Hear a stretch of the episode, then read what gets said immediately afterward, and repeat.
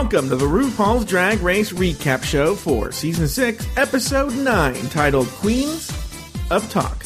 My name is Joe Batance, and I am joined, as always, by one unsavory co host. From the podcast Pod is my co pilot. Please say.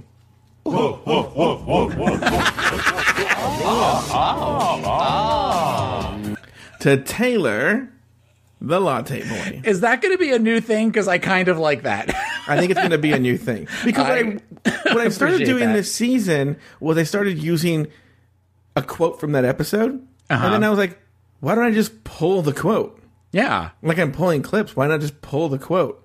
Well, last week's Michelle Visage, click, click, click, ta, ta, ta, whatever it was, that I listening to the episode again today. I started listening to last week's episode today, driving around, and it made me laugh out loud again because I kind of forgot about it. So, uh-huh. kudos to you. Thank you. Well, look, we've been doing the show for a number of years, and so I think we just keep. That's the thing, guys. We keep improving the show and improving the show and improving the show. Taylor, the latte boy, how are you? I'm fine. but when you say doing the show for years, do you mean this season? Have we been doing this know. season for years? I know. You know what? We, we didn't realize they'd be coming back so soon for a new season for All Stars 3. Even if you're hearing this in the future, we are doing this in the fall of 2017.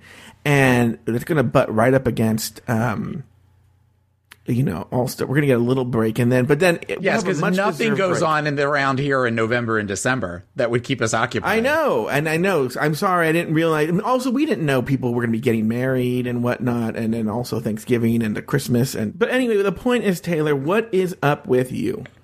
Nothing.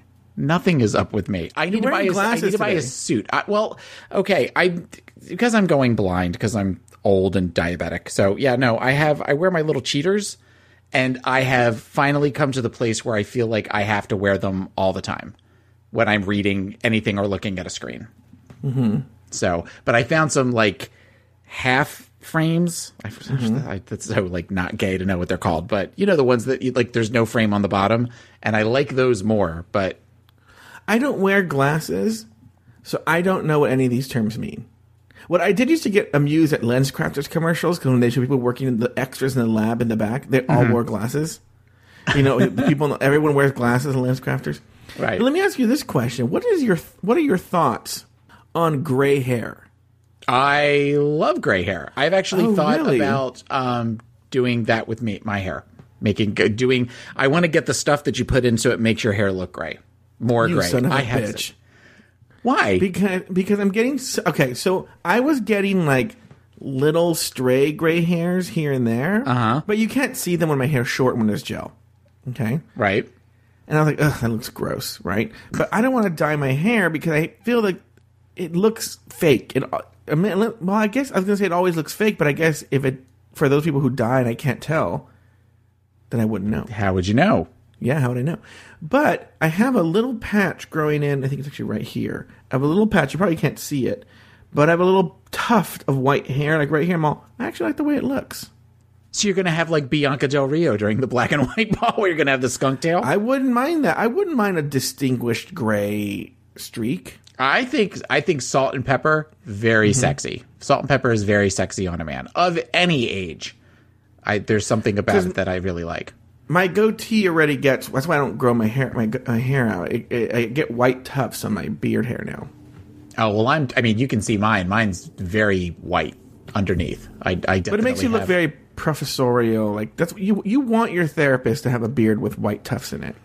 Yeah, I I, th- I do think. I, well, because now when I if I shave it down too much, or God forbid, all the way off, I look like Chester Molester. So I have to have some sort of facial hair because if not, just you can actually watch the the uh, double chins all kind of bloop, bloop, bloop, bloop, all kind of fall out, and it's horrible. so this this kind of straighten my neck out.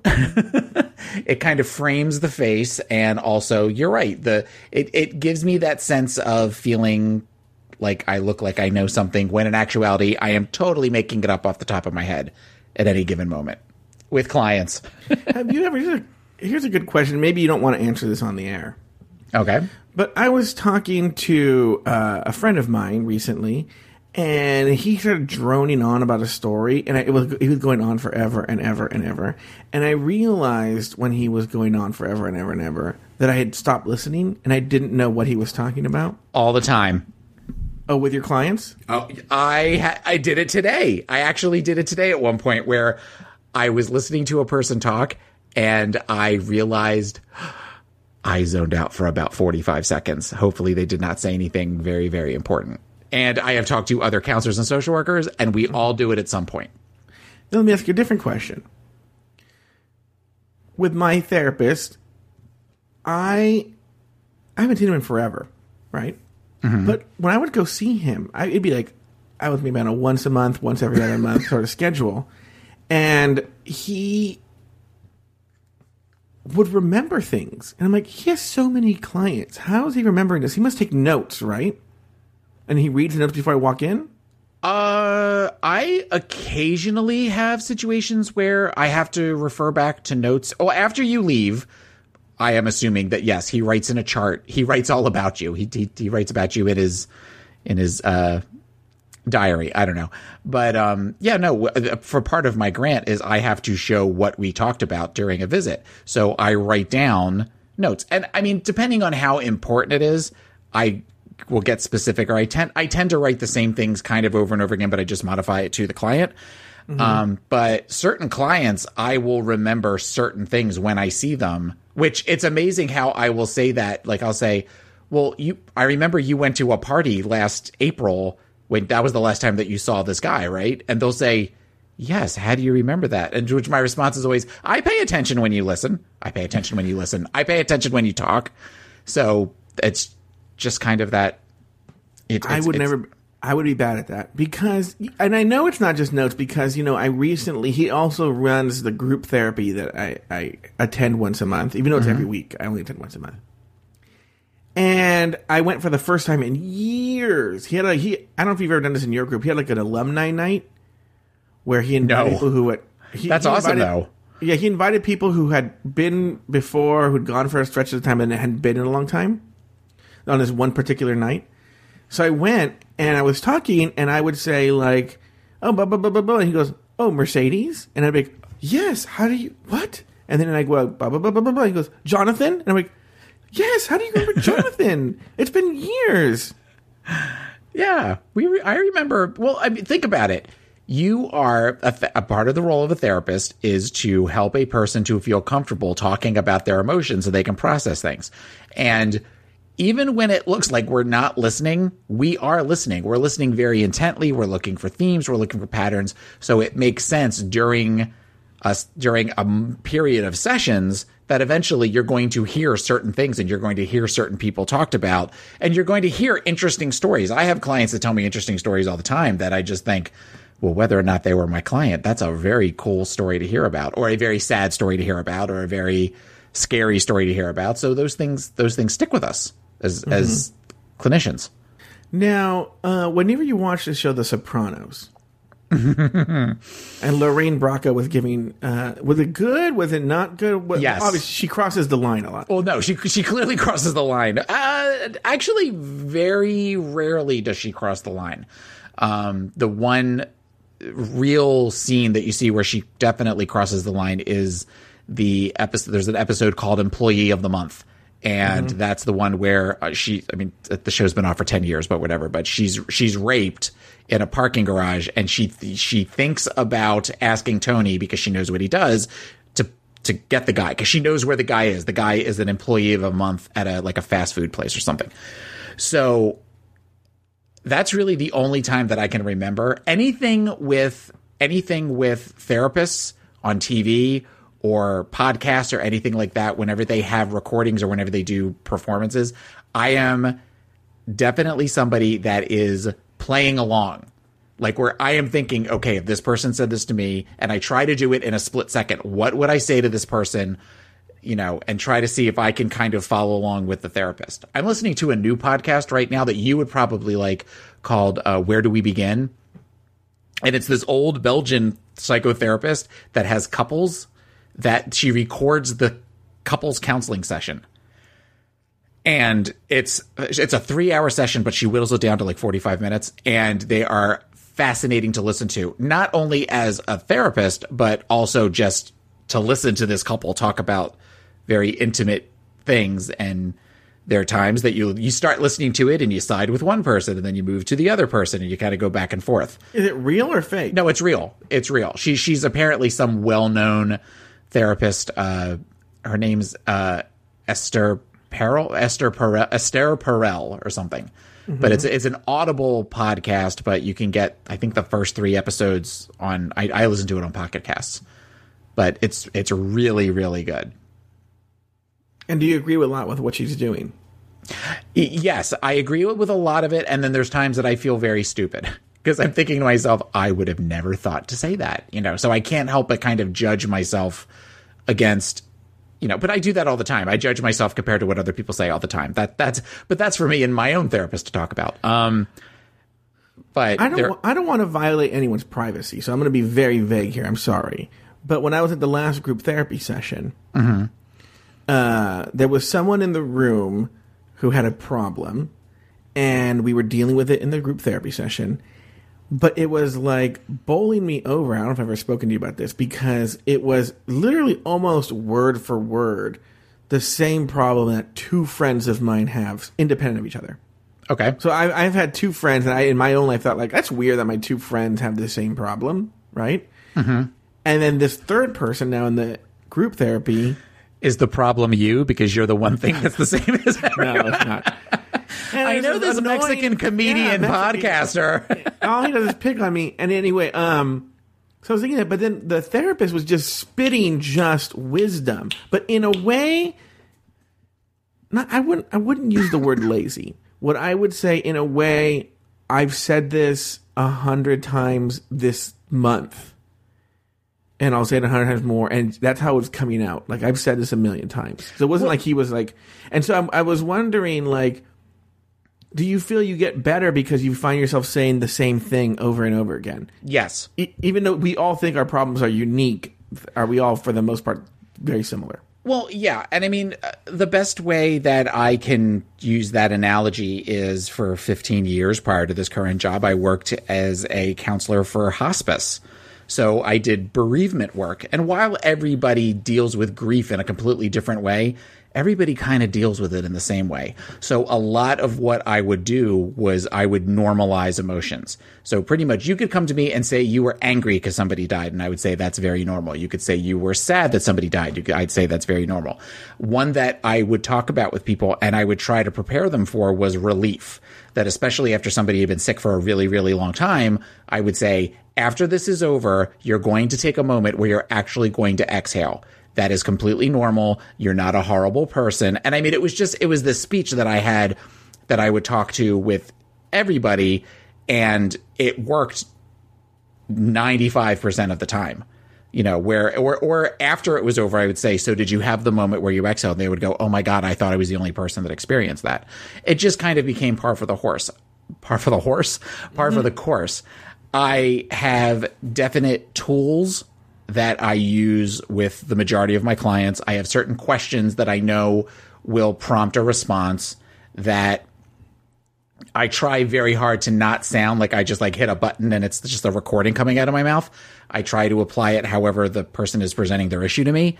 But I, yes, I, I definitely have things that I say kind of not as a knee jerk reaction. And it's funny you're mentioning this because there's something that happens in this episode that I specifically wanted to talk about. Um, but yeah, that, that's, I think that's normal for most therapists is you definitely have certain things that you kind of pull from that are, that are at the top of the bag of tools that are easy to get to. This week, Trinity desperately wants to win a challenge. Joslyn worries she might leave next. The girls play hangman with members of the Scruff Pit Crew and each get a chance to host RuPaul's talk show. On the Runway, the con- a show, by the way, no one ever watched. I watched it when I was on Did VH1 really? a little bit. I, I was one of those that if it was a Saturday night and I was not out and I was flipping through channels, I would sit and I would watch it for a little bit. On the runway, the contestants find their inner beast and don their best animal couture. Courtney Act won the challenge while Adore, Joslyn, and Trinity were in the bottom three.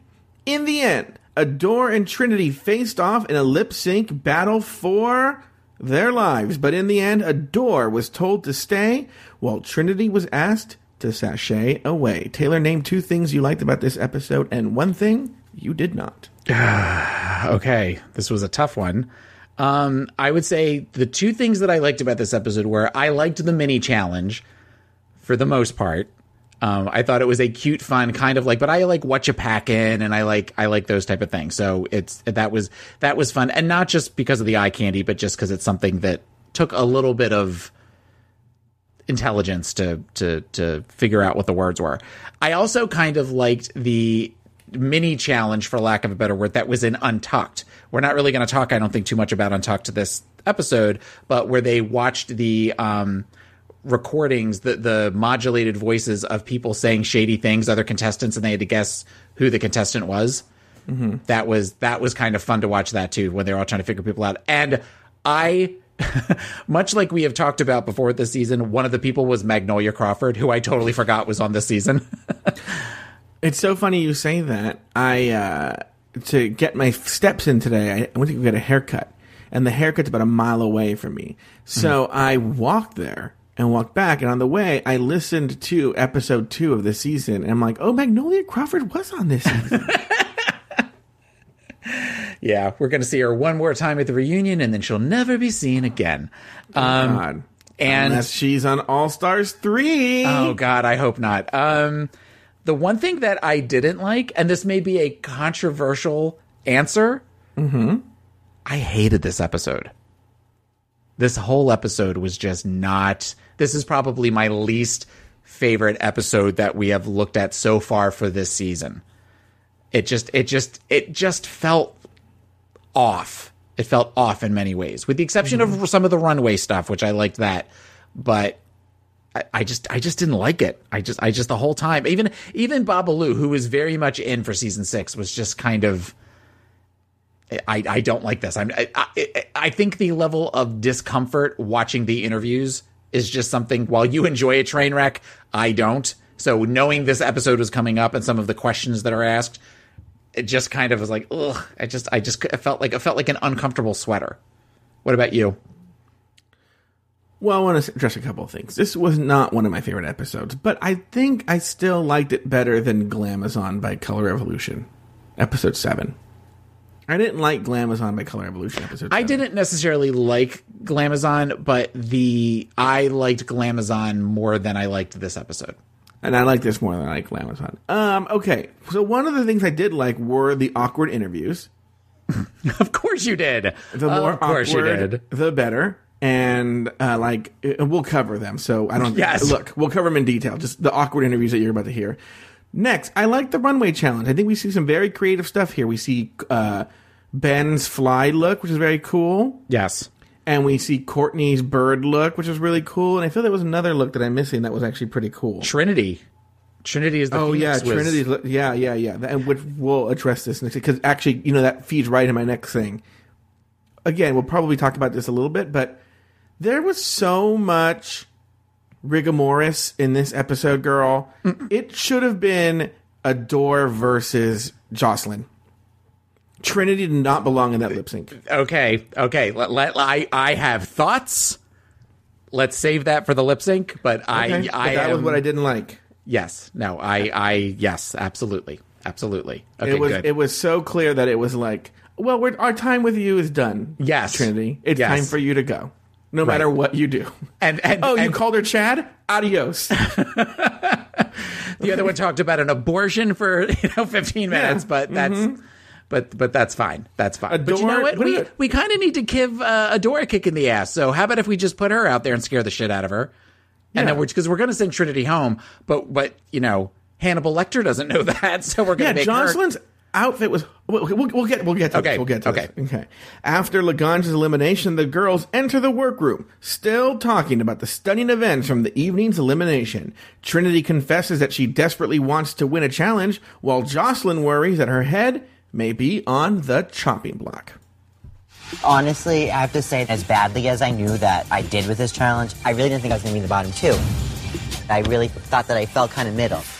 Joslyn's just kind of like coasting through the competition. She's like the Dida Ritz of this series, really. Joslyn is not as polished as some of the other queens in this competition at this point. So my guess is that Joslyn's next to go. The next day, RuPaul entered the workroom to start the episode's mini challenge. The challenge was very visual. It was Hungman, a version of Hangman, using 10 nearly naked men. The letters were on their asses, and the girls had to guess the word based on a clue from RuPaul.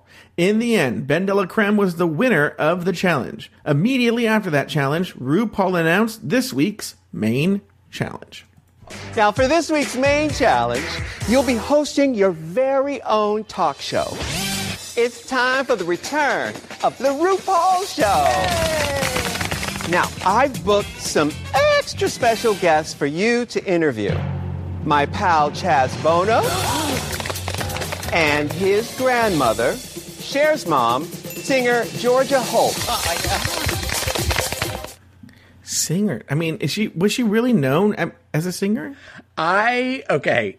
I, I have thoughts about several things that we just talked about, but Georgia Holt, the reaction of all of them that Georgia Holt was, you would have thought it was actually Cher going to come out. I, I Well, Courtney says, I am one degree away from chat. And I'm like, well, their voices are so high. okay, go ahead. so uh, well, in many ways, she was pretty close to Cher. Have you ever heard any of this woman's music? No, I But you know to what? it. Let's let's let's do it. Let's Okay, because I listen. I listened to it on Apple Music.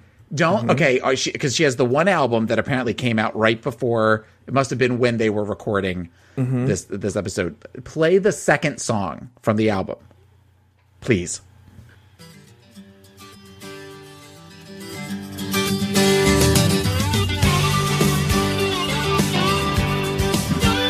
Ah, is that like? I don't wanna hold you tight. Oh, It sounds just like her, right? I don't wanna kiss you now. I don't wanna call you baby. But wait, she recorded when she was young. No, it's she did this from thirty years ago. wanna love you. Oh, So Never love nobody it sounds like 30 years ago. it sounds kind of like a not as strong Cher. Yeah. Oh, but do you think Oh. she's trying to sound like Cher, or she just? No, I think that's probably just that. I, I, because there's something that she recorded them and then didn't do anything with them. According to according to the multiple interviews, they just kind of sat in a garage someplace. So I don't think she was thinking she was going to be the Gypsy Rose Lee of Cher impersonators in the country world. Gonna wanna take it all. Yeah, she sounds a lot like her. Listen to this. I sure don't wanna love Oh my god, yeah. you like I never loved nobody. Well, she it's so funny because she sounds like an old lady now. Like she's like, Yeah.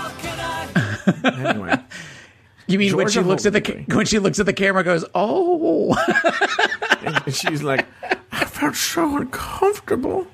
I'm just I, I don't know about that." Oh wait, let's see how long the intro is here. Okay, wait, let me have it at. Okay, This is so Walker, Texas Ranger. exactly. Okay, here we go. We have ten seconds. Here we go.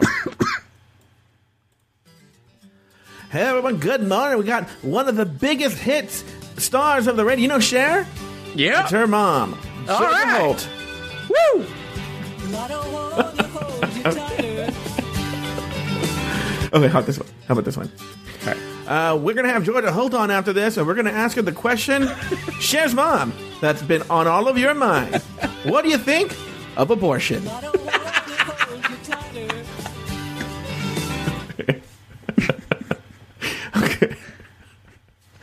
Um, okay. Okay, so so there's that. Mm-hmm. The the she's the Dida Ritz of this season. Oh, poor is Ritz. some is some ways a good burn, but then I also think that's kind of offensive to Dida Ritz. Yo, kind of. Yeah. Because at least with Dida Ritz, we had that amazing Natalie Cole lip sync. Whenever Yeah. I think of Dida Ritz, that immediately goes to my head. But so that was that was a little like ow when she said that. Mm-hmm. Joslyn at this point, we've all had that friend. We've mm-hmm. all had that person in our lives that when you see them, and I like Joslyn. I've, I've, I go on record as saying that I've, I've enjoyed watching Joslyn, but there's mm-hmm. something about her that when you see her, you just kind of think to yourself, "Bless her heart," and that's kind of the way I am with Joslyn at this point, where she's just has no clue. Yeah, I've, I've been sort of regretting some of the things that I said before, where I was like, oh, well, she does really well in the competition, but she is not so good at uh, the runway. She's still not good at the runway, but now she's not good at the competitions. Yeah, And she's sort of a mess. You you are going like, why, why is she here? yeah. It is. It is. It, she is frightening. Like, well, we're we're going to get to the Joslyn part when we get to the table visit, but like, you have to sort of question her choices. Yeah. yes. So yeah. So Joslyn, and then what, what was the topic of the last week with Joslyn? Oh, the the well the, the mini challenge. So explain to me Yeah. Johnny Scruff. Well, first of all, look, if you're going to call yourself Johnny Scruff, Yes. and I, look, I'm not. It's going to sound like I am. Let me tell you this: I am very attracted to a sissy. Okay. As I've discussed, Why, thank show- you. as I discussed in this show, like I, my dream is to like fucking date uh either someone who's thinking about transitioning or a transgender girl. Ugh, ugh, ugh. Right? I they just drive me up the wall. I like I love them. Okay. okay. But if you're gonna call yourself Bobby Butch, then you better be fucking Butch. And if you're gonna call yourself Johnny Scruff, yeah, you technically have the scruff, and then but like he would have a word. He would he he would have a lisp on the word Bob. Oh yeah, when he, when he says when RuPaul says, "Are all of these boys on Scruff?" and then he turns around trying to be all butchy to see he goes, "Well, I guess you'll just have to find out yourself." Like pretty much throwing purses at RuPaul, Yeah. like hitting RuPaul in the face. Yeah, it was like Paul Lynde is the founder of Scruff. I loved Paul Lynde when I was a I kid. love- that probably speaks volumes to why I am the way I am now. no, but- I did. I used to get so excited when he was on Bewitched. Mm-hmm. Oh, Hollywood Squares. Whenever he was on Hollywood Squares, and my mother thought he was the. F- my mother, I think, actually cultivated my gay sensibilities more than she probably realized. I mean, we we were a big Paul Lynde family. We liked Richard Simmons. We all thought Richard Simmons was a funny and amazing. Anything like you know, I would watch Donahue whenever like drag queens were on, and my mother would like you know, if it was on during the summer, my mom would watch that, and I I just Paul Lynde hysterical. Rip Taylor, Rip Taylor is another Oh. one for the seventies. I I didn't know what gay was, but I loved Paul Lynde. I Mm-hmm. loved Wayland Flowers and Madam. Okay, yes, And I didn't know that was gay. You know, I didn't know that was gay humor. I just loved it. Thought she was a funny old lady puppet. You know, and uh, I you know she was a puppet, right? I knew she was a puppet. I didn't know that. And uh, I just loved it. And and uh, where I thought you were going with this story was, I remember I watched um, the movie um, Behind the Candelabra with my parents. Okay, And after the movie, my parents were like, Can you believe that people thought Liberace was straight? Like, come on.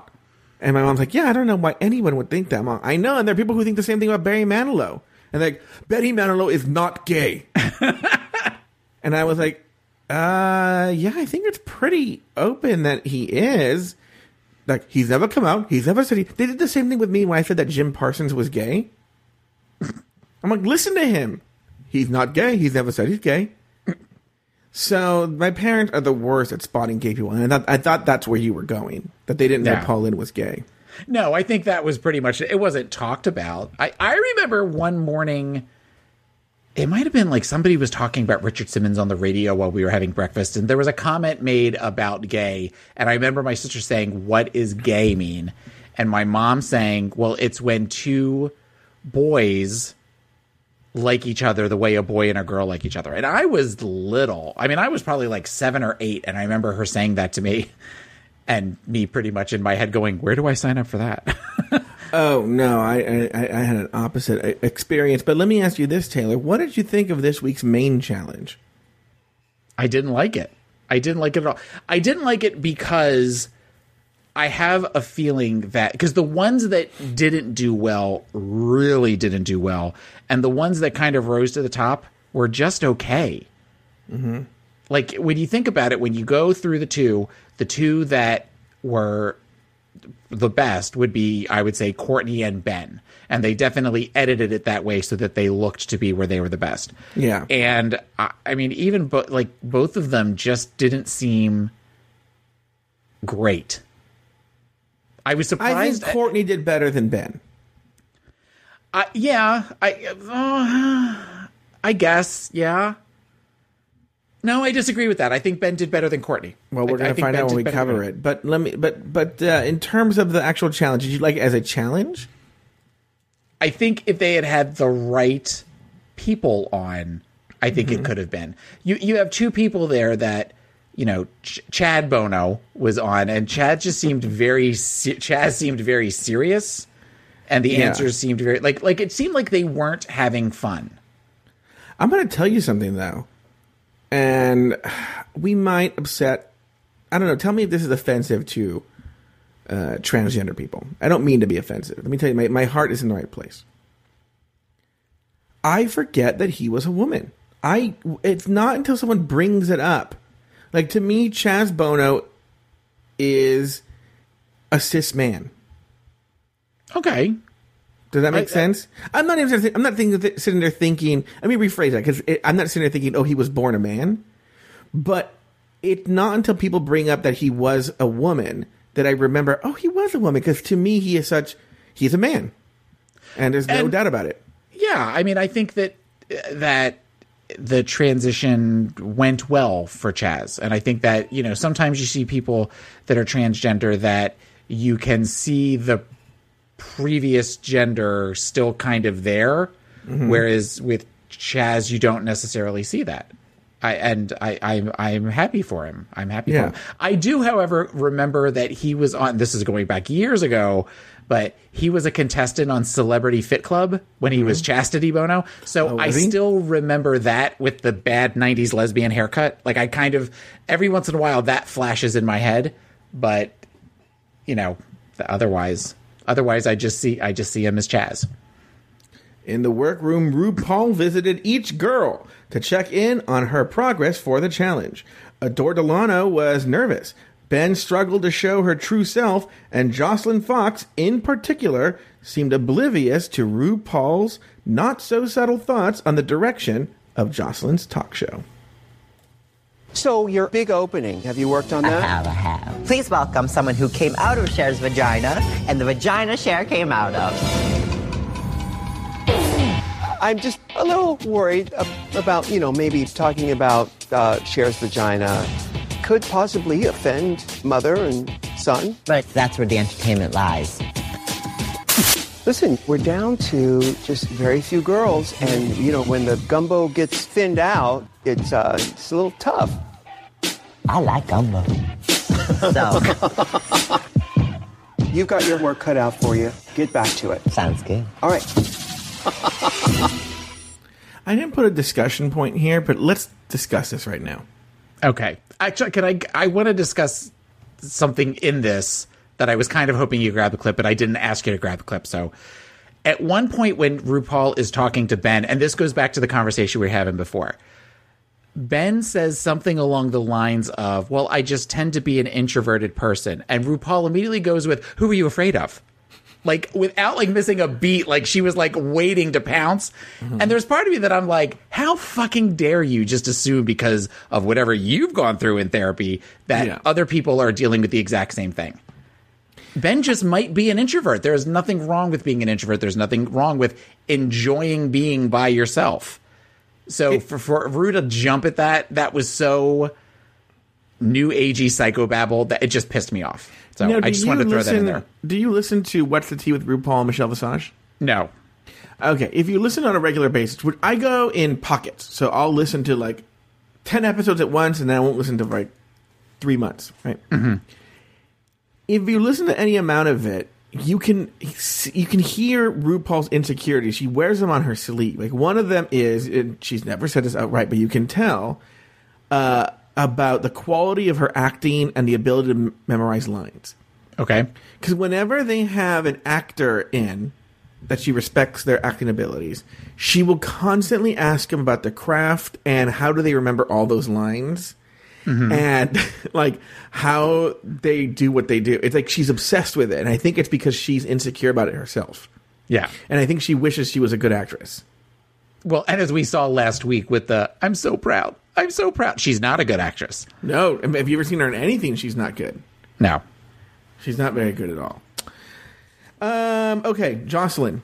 What? What? Did, like to th- her reaction to RuPaul right here makes me think she's quote unquote special.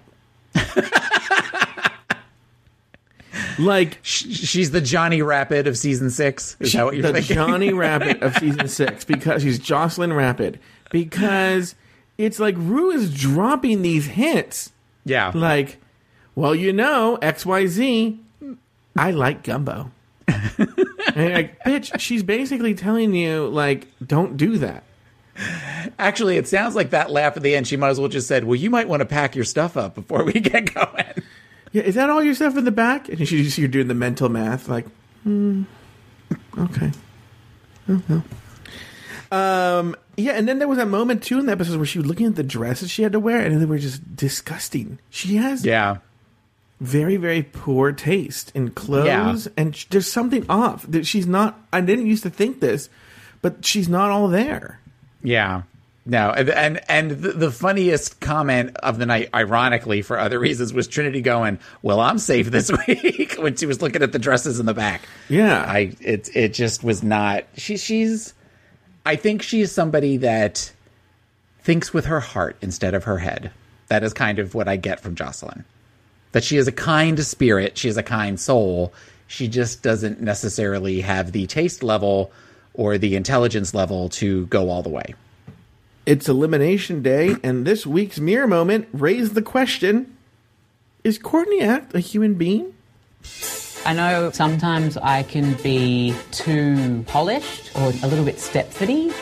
It's not like I'm not willing to be vulnerable, but generally speaking, I'm just happy or happier.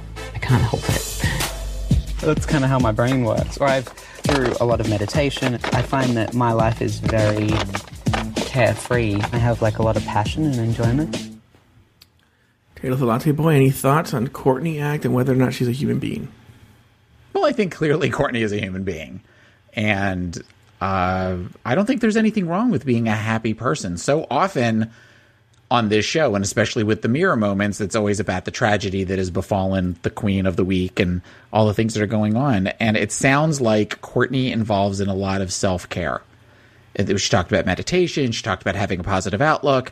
You know, we've talked about the the hog body comment from early on in the season where she said, "So what if you have a hog body? Who cares?"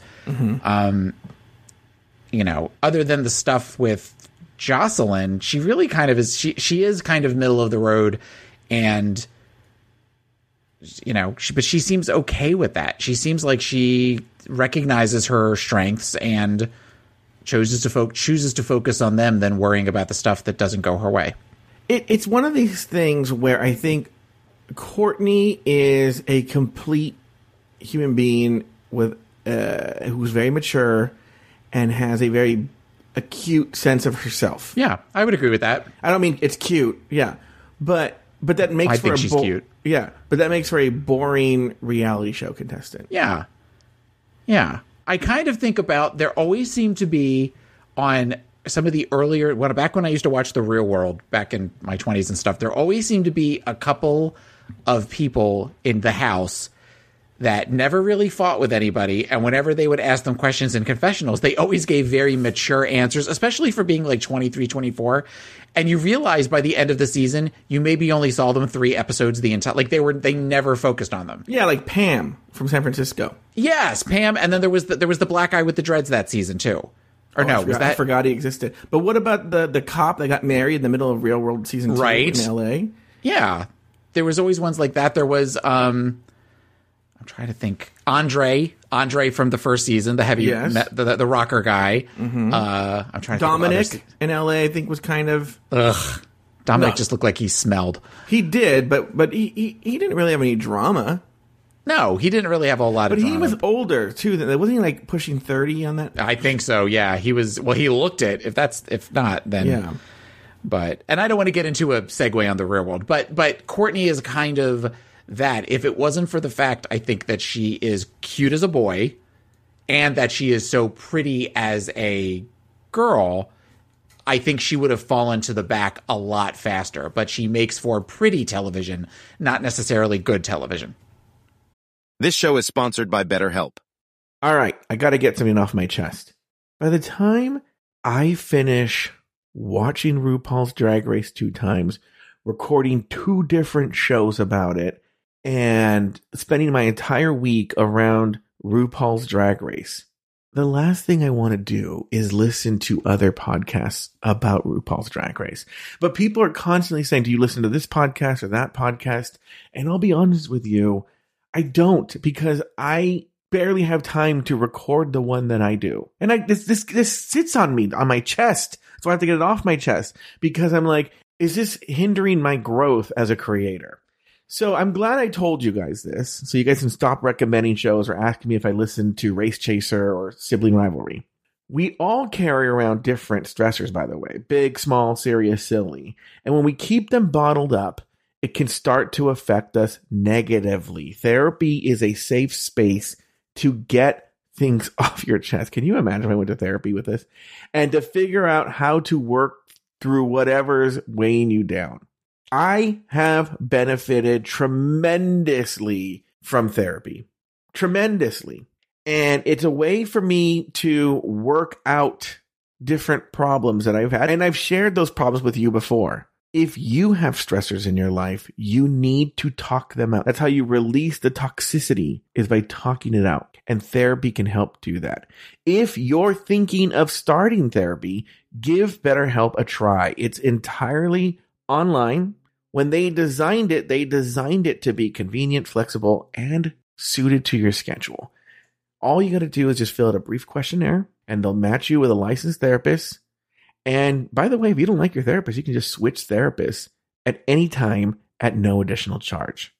Get it off your chest with BetterHelp.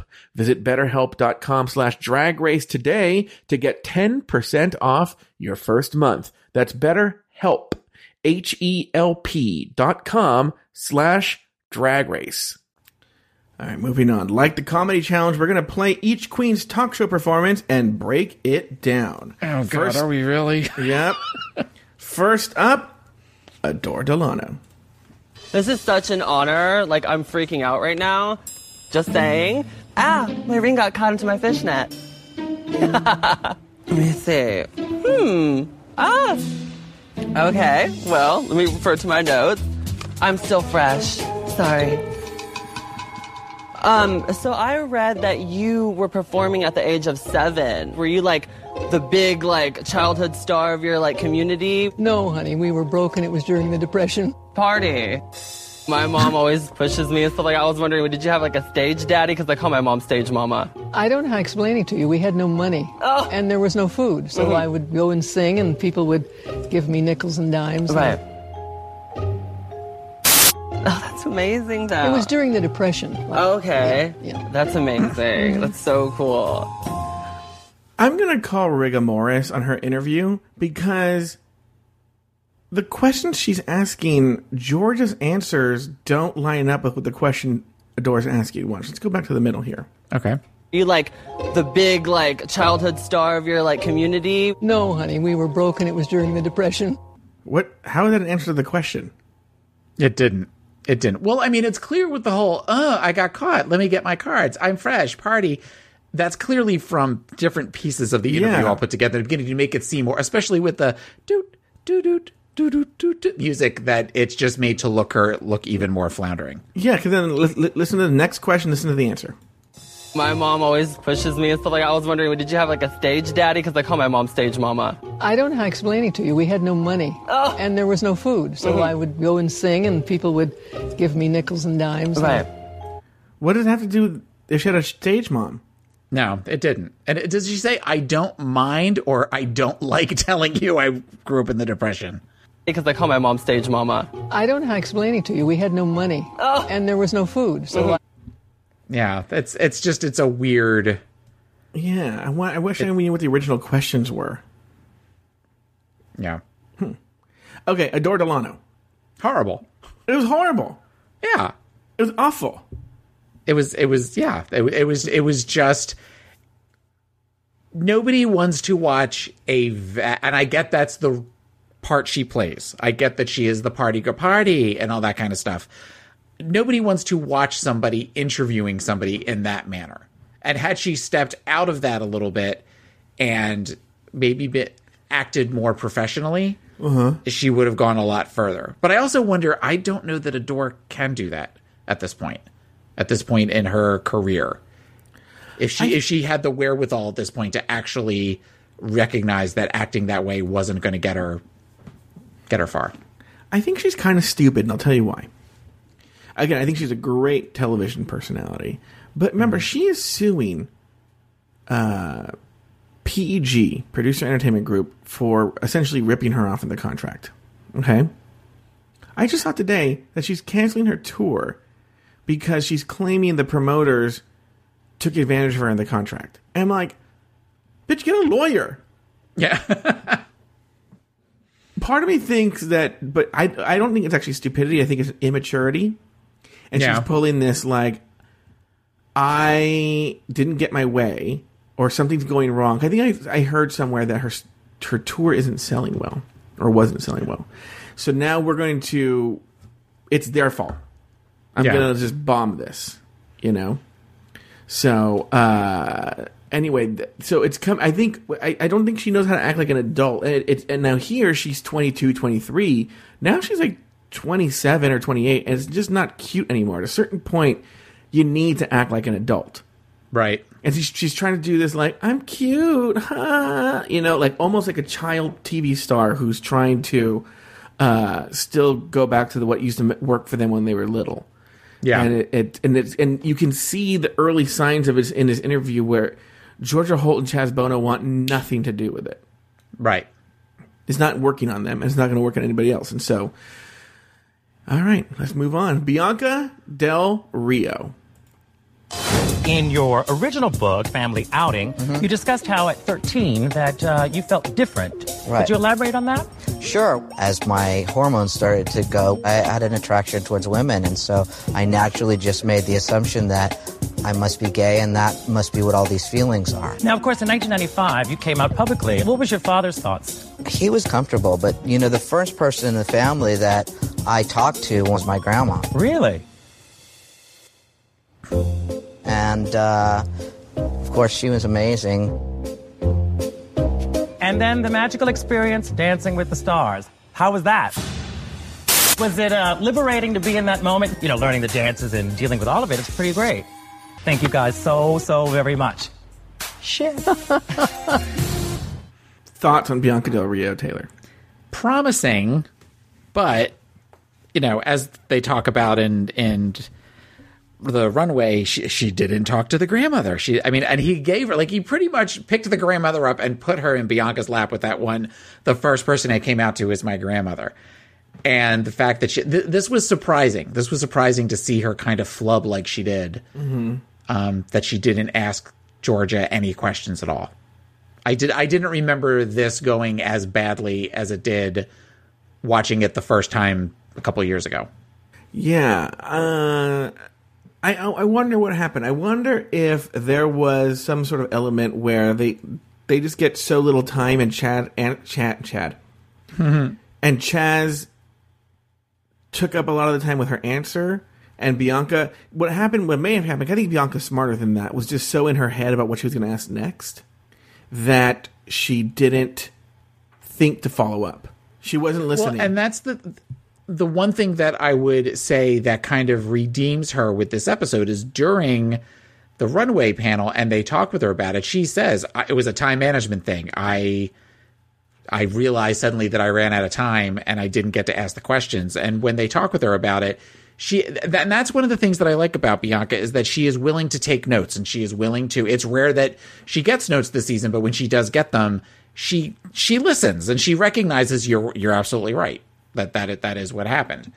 So uh, that way, she kind of redeemed herself at the end. But watching this, I was sort of like, oh god, talk about a real misstep for her. Mm-hmm. All right, next up, Trinity K. Bonet. Oh my god, I'm so excited, you know. Not nervous excited, but really excited. And I have a ton of questions for you guys. Um, well, Chad, um, Chad, I know that you do a lot in the LGBT community. Okay, so Chad, are you a boxer or brief type of guy? Chad, if you had the opportunity to go out on, on a date with Megan Fox, Angelina Jolie, or I need one more person. Um, well, thank you, Chad Bono and Georgia Hall. Thoughts on Trinity K. Bonet, Taylor? Well, uh, unprepared comes to mind. Just as far as the not, you, you have a question where you're going to ask three different people and not have a third person. That's that's not good. And also, knowing the name of your guest would probably help too. But is it worse than Adore's and is it worth, worse than Joslyn's? Well, we haven't gotten to Joslyn's yet. The answer to that is no, as far as Joslyn goes. But as far as Adore goes, I would say Adore was worse.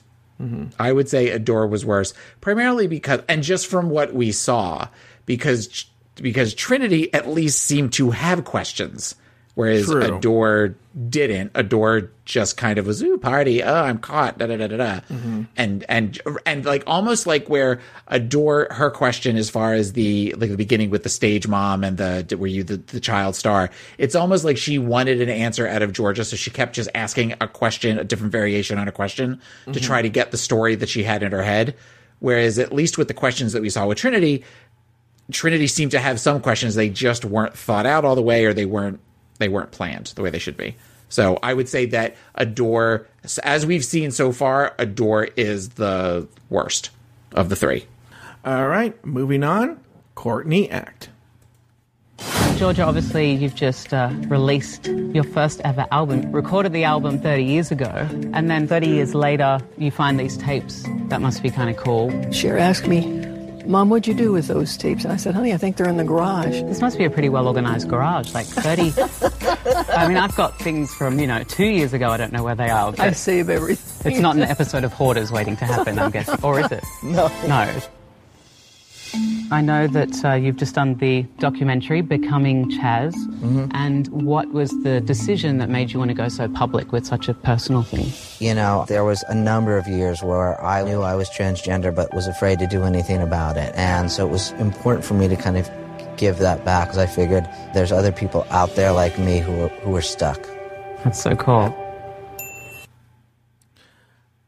Taylor the Latte Boy, your thoughts on Courtney Act? thought she was great. I thought that she she came to she was very personable. Mm-hmm. She was she seemed interested. She seemed well researched. She listened. She listened. You know, She she made the, she made the joke. She she reminded me she reminded me of a of a therapist. She reminded me of a therapist that is trying to make what you want to do is you want the person, the guest, or in my case, the client, to be as comfortable as possible. And the more comfortable you make them, the more they're willing to open up to you. And I think that Courtney did a very good job of trying to be personable, to trying to be kind, to listen, to crack jokes with them, you know, fr- friendly joke sort of thing to help them to where they really wanted to talk about stuff that was going on in their lives. So I thought, I thought she did great. The one advantage Courtney has over the other girls is she was a finalist on Australian Idol, which means I think she was like in the in the top two, right? I think she was like, I think she went very close to the end. I don't know what Okay. her rank was. She's done a lot of interviews. These girls weren't famous yet. Okay, They- but Adore had probably done a lot of interviews too. But Adore didn't make it that. I don't think Adore didn't make it to the live show. She didn't? No, I think she was in Hollywood, but I don't. No, no, not Hollywood. You know they have the one where you go. There's like the top twenty-five or something, and they whittle it down to the top ten. Where you go to the live show, Yeah. like the big one in the big studio. I don't think she made it to that like top twelve. Okay, let me.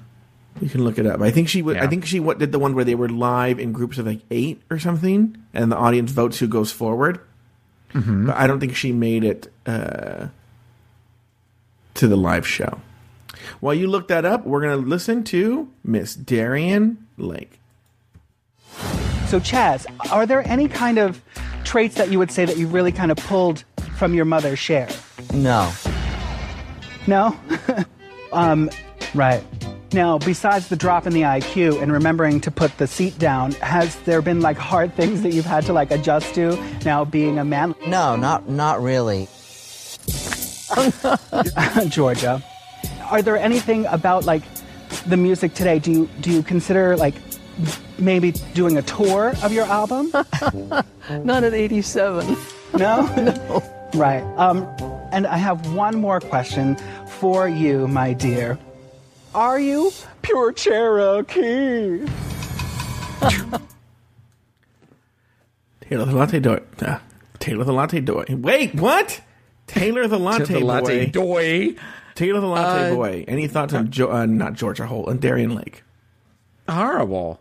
Oh, you thought she was Uh, horrible? No, not horrible. I, let me tell the, the thing at the end where she does it pure Cherokee is is not is not good. But I I it's very forgettable, very middle of the road. I, feel that she got more of a laugh on that than they showed. I feel that she did better than they showed. I feel again, Rigor Morris. Yeah. Rigor Morris, girl. Uh, I can tell you that Adore was a semi-finalist. Yeah, the finalists are the Oh. ones that go to the live show. You mean the tour? No, that. God, I was way too an American Idol. So there's the top twelve; those are the finalists. Then they get rid of like two or three, and then the top ten are the ones that go on tour. But the finalists, I think there's the final twelve. And I and I think they go to like a top thirty. I think there's a top thirty, and they perform live in a smaller studio with a piano player. And there's like groups of like uh, five or six or something like that, or there's not that many, seven or eight. I don't know what it is, Okay. you know. And then they whittle it down to twelve. Okay. Then I then I have no idea where he fell. The point is, somewhere. Courtney's done a lot of interviews. Next with, Okay. Darienne, with Darienne Lake, I feel there's rigor mortis. I feel she did better than they showed. I'm not saying she did great, but they did better than they showed. Like, okay, some of her makeup fell off. I mean, not her makeup, her some of her jewelry fell off. All right, big deal. But is that okay? So I guess what is the point then of making everybody look bad except for two people? Because if you would think that it would be more interesting if they had three that did well and four that didn't. Okay, let's look at this. Adore clearly did bad. Um, she, Yeah. she did clearly did poorly. I'm, I'm going to use correct English here. Mm-hmm. I think Bianca did fine. That was the worst they could make her look. Okay. Trinity K. Bonet was not good. Okay. Courtney was good. Mm-hmm. Darienne Lake, I feel, was fine.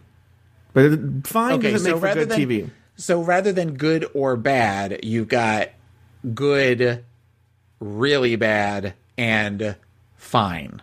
Yeah, but they have to make the fine one seem interesting, so it's easier to make them look bad. I guess. Let's see It's- how- I, just, I just hate this episode. Yeah, let's see how Ben Delacreme did. Well, um, Georgia, what is it like to have an album that you recorded 31 years ago hitting the charts right now? It feels fantastic. I started in singing when I was six during the Depression. My goodness. You're way too young to know anything about the Depression. Well, I've experienced other kinds of depression, but. Very funny. And now, Chaz, you also have a recent project, Independence Day. Uh, yeah, we actually closed tonight. Have you gotten a chance to see Chaz's musical at all? I haven't. It's closing night. I know it. I know it. Could you maybe hum us a few bars? Maybe Georgia would just, maybe she could get a sneak peek right now. Very funny. Thank you both so much. Good. Well done. Well done. Taylor the Latte Boy. Any thoughts on Ben Delacreme? Personable. I think. I think they were talking about you know showing her true self, and I think she did that, but she did that in a way that let the guests kind of share their stories, but also was able to kind of make herself part of the narrative. So she was she was good. She uh, she was she didn't she wasn't some of the horrible ones. So Uh, yeah, I think she was fine. I think she was good. I think she was decent. Um, I still think I know you like Ben better than Courtney. I think Courtney did better than Ben. Well, ben, Courtney seemed more like a TV presenter you would see on television. Yes, and I listen, listening to them again. I, I think I might want to change my answer. I think Courtney maybe did do better than Ben. Yeah, I don't know. I don't know, but, but but see, Courtney Courtney was just kind of that interviewer, whereas Ben kind of made it. And when I say this, it's going to sound weird because she's interviewing somebody, but Ben kind of made it about a little bit about her too, and showing who she was through her interviewing style. Whereas I don't know that Courtney necessarily did that. But what was the challenge? Was the challenge to do that, or was the challenge to be polished? I think the challenge was at this point to show them who they are, show the judges who the who the contestants are through interviewing other people. And I think if that would because especially because they've been talking about Ben needs to show who Ben is and Courtney can't be this Stepford wife, I think that in some ways they both did that. I think that part of the challenge, I think Ben did better than Courtney. They both did great. I just think that if, if you're looking at it from that point, considering some of the discussions in the workroom, particularly the whole, well, I'm an introvert, who are you afraid of sort of thing, then I think that Ben kind of rose to the challenge more than Courtney did in that regards. Well, let's see how the next. I'm curious to hear how the last contestant does. Joslyn mm-hmm. Fox. Ah. Please welcome someone who has come out twice since coming out of Cher, and someone who's came back 66 years after Cher came out of her. I'm so looking forward to getting to know you better, Georgia. I'm a Okay. big fan of yours. Really? I love your CD. I'm Just You Yesterday. Will that end up on Cher's new album? I don't know. She doesn't remember recording her part. Okay. And I don't remember recording my part. Okay, well, I don't remember what I had for breakfast today, so we're even. now, if it weren't for a last minute decision at the abortion clinic, the world wouldn't have known Cher. Uh, are you pro life? Has your stance changed at all throughout your lifetime? Uh, Oh. I think, I, I actually, I don't, I really don't know how I feel. I feel some really good rapport between me, Chaz, and Georgia. Uh, it almost feels like I've known them all my life, and they have no problem opening up to me. Thank you both very much. I've got this one in the bag. That's all the time we have, and I'm all out of duct tape. Keep it foxy. She's clueless. Yeah. Yeah, She- she that's, can't that- that- read that's not a, that's not a clip they could have pulled from earlier in the season. No. The whole oh we're the best of friends now. We totally get that. That's had to have been during that time, and there is a there is a disconnect with reality that is. How that is she not that- picking up on that? Yeah, because that means she's not picking up the social. She's not picking up the, the cues, right? Right. What she didn't do with RuPaul when RuPaul was literally almost telling her, "Don't do that." Mm-hmm. And then George, she, she's not smart enough. I don't think it's an Aspergery thing. I think she's not No, smart I don't enough. I don't think she's smart enough to read between the lines. Yeah. She takes things literally. Yeah. Yeah. And I, I, I have I have people that I used to work with that did not grasp the concept of sarcasm. Where I, and you've known me for a while, you know that I wear sarcasm like a badge of honor, and uh, yeah, and I would say things sometimes kind of sarcastically, and people would say make comments that well, no, that's not what I meant. I'm like, oh my god, I'm being sarcastic. Oh. And he would just sort of look at them. And that was the, but then I realized, oh, well, now I have a target in staff meetings that I can say sarcastic things to and get the big laugh from everybody else when they don't get the joke. So that's, which is, you know, which is why I'm a therapist, playing with people's emotions for fun and sport. Well, now it's time for the Wait, what is what? No, I was going to say, I, but we did kind of talk about your your feelings on uh, Joslyn. It's horrible. Yeah. This this was horrible.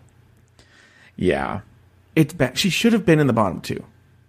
Oh, we're gonna get there. We're gonna get there talking about it. All right. Well, now it's time for the looks.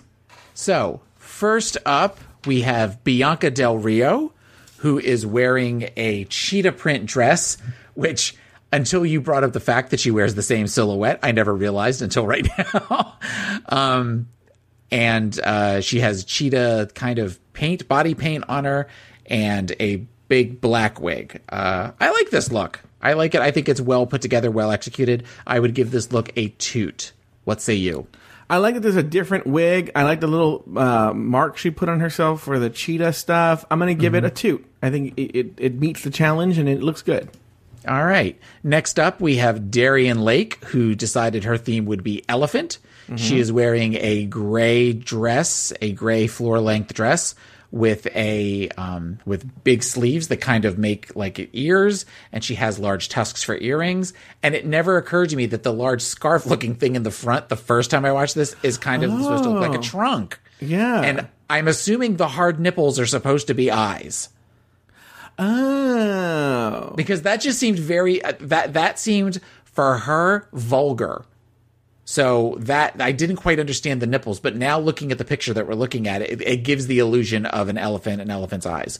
Um, I it's okay. I, we have talked to another drag queen on this show that wore an elephant outfit to the finale, and I think she did it better than this look. So I And, and then are those are, are the sleeve things? Are those her real arms? Or are they ears? yes, the answer is yes. Um, I give this look a toot with reservation. I, I, I just for no other reason, the big tusk earrings, I like that, but the dress itself is just not. It's it's not great, but it's not horrible either. I'm What about give you? it a- I'm gonna give it a two. I think it meets the challenge. She, you, you can tell she's doing an elephant. It looks good, and it looks good for her. And I think it looks great. I'm gonna give it a two. All right. Next up, we have Adore Delano, who had some explanation that made no sense when they were asking her what animal she was. She's in a uh, black cat suit, and she has on kind of a uh, Bea Arthur as Maude tunic thing that is a cheetah print, and she's wearing some big, stupid diamond face mask. And this look is horrible. It's a big mess. I give this look a boot. Yeah, she says in the beginning of the show, the whole season, that she only brought like four dresses with her. This is clearly one of the outfits she brought, maybe meant for something else, and then she decided to just bullshit it. Yeah. and that this is an animal because it's Yeah. This is awful. It's a boot. It looks horrible. Yeah. Next up, we oh Jesus Christ! Next up, we have Joslyn Fox, who is I don't know what the fuck she's wearing. She's she's she's got on this like silver jacket, like '80s Don Johnson looking lame jacket that she has this big thick belt in the middle and this lacy bra, and she has on feathers and she's just she has different like patterns and it's just she said she was trying to be like the queen of all animals where she would rip off their skin and wear their skin. To the, the story didn't make any sense. The outfit doesn't make any sense. It speaks to the taste level and i'm going to give this a i'm going to give this a boot. Are you okay yeah why? Because i happen to have my window that i'm looking at the pictures over your picture over your your webcam picture Mm-hmm. with the exception of one section and you just leaned over and looked in that section like you couldn't see me behind my window. Oh, I was scratching my leg. But when you did that all of a sudden i was that's why i kind of giggled. I was taken aback like what? But yeah no this, this look is horrible. Getting back to Joslyn i give this look a boot It's horrible for all the reasons you said. She's clearly like a door making up. Because we're getting to, close to the end of the challenges. They're running out Yeah. of like outfits that they they are probably bullshitting it. And now she's like, "Oh yeah, I'm queen of the animals." Yeah. and it's awful, big, big. And then she rips off that skirt right and reveals like again a meaty tuck apparently a meaty tuck. It, it's awful, awful, Yeah. awful, awful. Big giant boot. All right. So next we have Ben de la Creme, who is wearing a fly outfit. And I I like this look. It doesn't necessarily read drag as much as it reads like Comic Con to me or like anime con or something. But I mean it meets the criteria of the challenge and it is very much within her wheelhouse as far as it's kind of kooky and kitschy and and fun. So I would give this look a toot. Uh, I agree. It's very clever. It is more cosplay than it is uh, couture, but I think that's allowable. If I mean, it, it, like Nina Bonina Brown did it like every week, and so like they're like, okay, come on. But like, this is the one time Ben does it. Sure, I agree with it, and it looks great. And yeah, I give it a big two. It's very clever. All right. Next up, we have Trinity K. Bonet, who said she is a phoenix, and uh, she is wearing a lot of feathers. She kind of looks very carnival with her look, or Vegas showgirl. Um, it's a lot of browns and blacks and oranges, and and it's it's a beautiful look.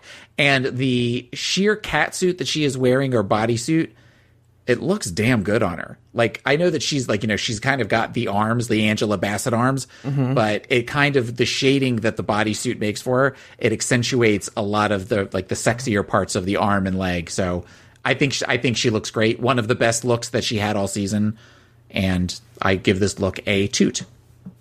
Yeah, she looks fantastic, and you have to almost think, even though she went home this week, that when she got into her outfit, what were the other queens thinking? Like, look how fierce and dramatic this is. It, it Yeah. just, this just speaks to how she shouldn't have been in the bottom two. It's Dramatic is a great word to describe this look for all the right reasons. For all the right reasons.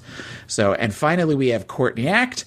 And Courtney is a bird, and she has that iconic moment where she kind of puts her arms down and it extends the wings behind her. She is wearing a a form fitting corset, and she's I guess the color is sort of like a bluish silver, a silver blue that all of her accoutrement is. Um, it's a great look. It's a, it's a great, great look. It definitely meets the criteria. It is feminine. It is beautiful. She kind of looks like a superhero to me in this. Yeah. Um, and I give this look a toot. Big toot from Joe. It's probably one of my favorite looks in the entire run of the show. Yeah. I think it's fantastic. Big, right. giant toot. Big, giant toot. And that is the looks for the week. Yay! On the judges panel, extra special guest judge Paula Abdul seemed to recognize one of the contestants with an American Idol history. I'm hearing you converse. I'm going, I know this person. Season seven of American Idol. Yes, American Idol. It's nice to see you. Bullshit. Yeah. Do you believe that for No, one no. fucking Because second? with the hair, the crazy hair, and a fucking ma- mask over her face, she remembers bullshit. That is such bullshit. Well, plus, from the way that she's kind of slurring her words, I'm surprised she remembers her own name, let alone Yeah. Danny Noriega. She does this clap at the end that it kind of reminds me. Remember, there was that meme of Brendan Fraser at the Golden Globes, like trying to do the weird clap, snap, laugh thing. Do you know what I'm talking about? No. It was like one of the last times that he was invited to the Golden Globes or something. You'll have to find it online. But he does this weird like ha like pointing at whoever's on the stage and he tries to clap and snap at the same time and it's just this weird awkward putting his hands together. And towards the end of the episode she does that as well and it just looks it looks horrible. She looks like she's it's all she can to hold on to reality. But what's funny is when you hear Vibeology when they're playing it, you forget. I, it reminds you. Oh, she was a pop star. She was like a major pop star. She wasn't. She was the- huge. She wasn't just the crazy kooky woman from American Idol. Yeah, no, she was she was huge, and I love Vibeology is one of my favorite Paula Abdul songs of all time. Of all time, there's not that many of them. Oh, There's maybe three that are my all-time favorite Paula Abdul songs. What are your that top- what are your what are those three? Um. Okay. I like Vibeology. Mm-hmm. I like. Oh God, I, I like it so much I can't remember the names of it. It's the way that you love me. That's probably one of my favorites. And Straight Up is a great song. Straight Up is so Straight Up, the way that you love me, and Vibeology are probably my three favorite Paula Abdul. Which is the one with the cartoon cat? That's Opposites Attract, which is one of my least favorite Paula Abdul songs. Oh, really? Yeah. I remember as a kid having a crush on the cat. Of course you did. Yeah. Uh, all right. In the end, Adore Delano and Trinity K. Bonet were pitted against each other in a lip sync battle for their lives. The song Paula Abdul's Vibeology. In the end, Trinity K. Bonet was asked to sashay away while Adore Delano lived to see another day. Taylor, any final thoughts on the episode? Oh, we're going to talk about the lip sync. we're going to talk about the lip sync because Adore Delano deserved to go home with that lip sync compared to Trinity K. Bonet. Trinity, Trinity was definitely the peppermint of this season as far as the lip sync assassin. Mhm. And the way she danced to that versus the the weird dances that Adore was doing, if it had been truly a true competition that the best got to stay, Trinity should have stayed and Adore should have gone home. If you go back and watch that, it's it's clear. Because Adore is like the song is a fun song, but it's like a sexy fun song, mm-hmm. and Adore was just being like silly, whereas I thought Trinity was being very sexy and very fun and hitting all of the dance moves and flipping her hair the way that I would if I was up there lip syncing to Vibeology, and I I when when they realized that because again, unfortunately, Babalu knows who's in the bottom four. And when it, he kept saying, "Well, Joslyn, it's got to be Joslyn. It's got to be Joslyn." And when it went to Trinity, he was like, "No, no, no, no," because that means that she's going home. So it just was, I I call foul. Oh, because I- Trinity's I- wearing a bird thing. That is such a corny pun. No, I didn't think of that, but you know that's very punny of you. But yeah, I I, I think that Adore should have. I think Adore should have gone home. What do you think? Look, ever since RuPaul told her that she was so proud of her and she cried in episode 8, Trinity. Cried. Yeah. Trinity was a dead woman walking. She was going home. She could have saved. She could have done the Heimlich maneuver on uh, Georgia Holt and saved her life. and she was going home. Right? Yeah. Uh, so, I mean, cause as we, as I was saying, saying earlier, it should have been Adore versus Joslyn. I agree because Joslyn did. If, okay, if anything, it should be Joslyn. Okay, no, Joslyn was the worst one. She had a horrible look and a horrible, the worst interview and the worst look. It, she should have been in the bottom two. Joslyn versus Adore because Mhm. they of the three they did the worst. They should. I agree that it should have been that should have been the bottom three, but Trinity should have been safe. And because if nothing else, Trinity's look should have saved her. Yes. Yes. It, it's it's it's definitely probably the upset of the season. I, and I love Adore. Don't get me wrong. I can't imagine Trinity going much further. But, you're right. this should have been a situation in which it it should have been Adore versus Joslyn, and and then maybe Joslyn go home, Mm-hmm. depending on how she would have done. But yeah, just not. Because even if there was a tie in the lip sync, right? Mm-hmm. Trin- Trinity still has the win in the look. Yeah. And only for the only way is if the door just crushed the lip sync. You're like, okay, well, it's time for Trinity to go home, right? But no, Trinity did at least on par with the door. You're saying she did better, right? She had a Yeah. good. She has so th- that's two out of three. Adore struck out, three strikes. Bad interview, bad thing- look, bad lip sync. Yeah, but the only thing I can think is that Trinity had. How many times has Trinity lip synced? So maybe that was just uh, other than. And this is if we're going on the f- numbers in front of us, not necessarily the well. We've used this bitch up as much as we're going to. Now we want to focus on a new bitch. I, I, it, it, it angered me. It angered me watching that because I kept thinking, okay, well, she must screw up. And the fact that she did so good compared to Adore, it made me genuinely mad. To me, you And I- take the number of lip syncs into account when all other things are equal. No, that's. Are you throwing shade right now? No, I'm laughing because I said that, and then you're like, ooh. I want that as my new ringtone when you call me. You have a lot of ringtones. Uh, all right. Any other final thoughts on the episode? No, I'm done. I'm done talking about this. Okay. Well, that concludes this week's episode of RuPaul's Drag Race Recap. Join us next week and every week as we dissect, discuss, and deconstruct each episode during this very special season of RuPaul's Drag Race Recap. So, for Taylor the Latte Boy and myself, Sashay away until next week.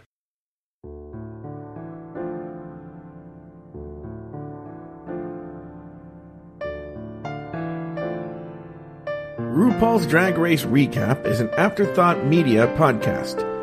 To learn more about Afterthought Media, visit afterthought.media. To support us on Patreon and to gain access to our other shows, please visit us at patreon.com slash drag race recap. For a small monthly fee, you gain access to hours of bonus content weekly, frequent live shows, and access to our extensive back catalog. To contact the show, email us at dragracerecap at gmail.com. Follow the show on Instagram and Twitter at Drag Race Recap, and follow the show on Facebook at facebook.com slash drag race recap. You can find Taylor the Latte Boy on his other podcast called Pod Is My Co-Pilot, available at podismycopilot.com and everywhere you get your podcasts. You can also follow Taylor on Twitter at PIMC Taylor and on Instagram at PIMC Taylor. Joe Batance is the host of many other podcasts, and you can find those podcasts at afterthought.media or at patreon.com slash drag race recap. You can follow Joe Batance on Twitter and Instagram at Joe Batance, that's J This episode was recorded in the summer or fall of 2017 and originally released on Patreon.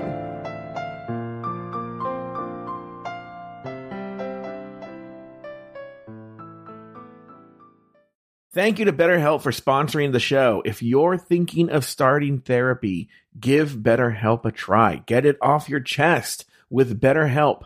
Visit betterhelp.com slash drag race today to get 10% off your first month. That's betterhelp, H-E-L-P dot com slash drag race.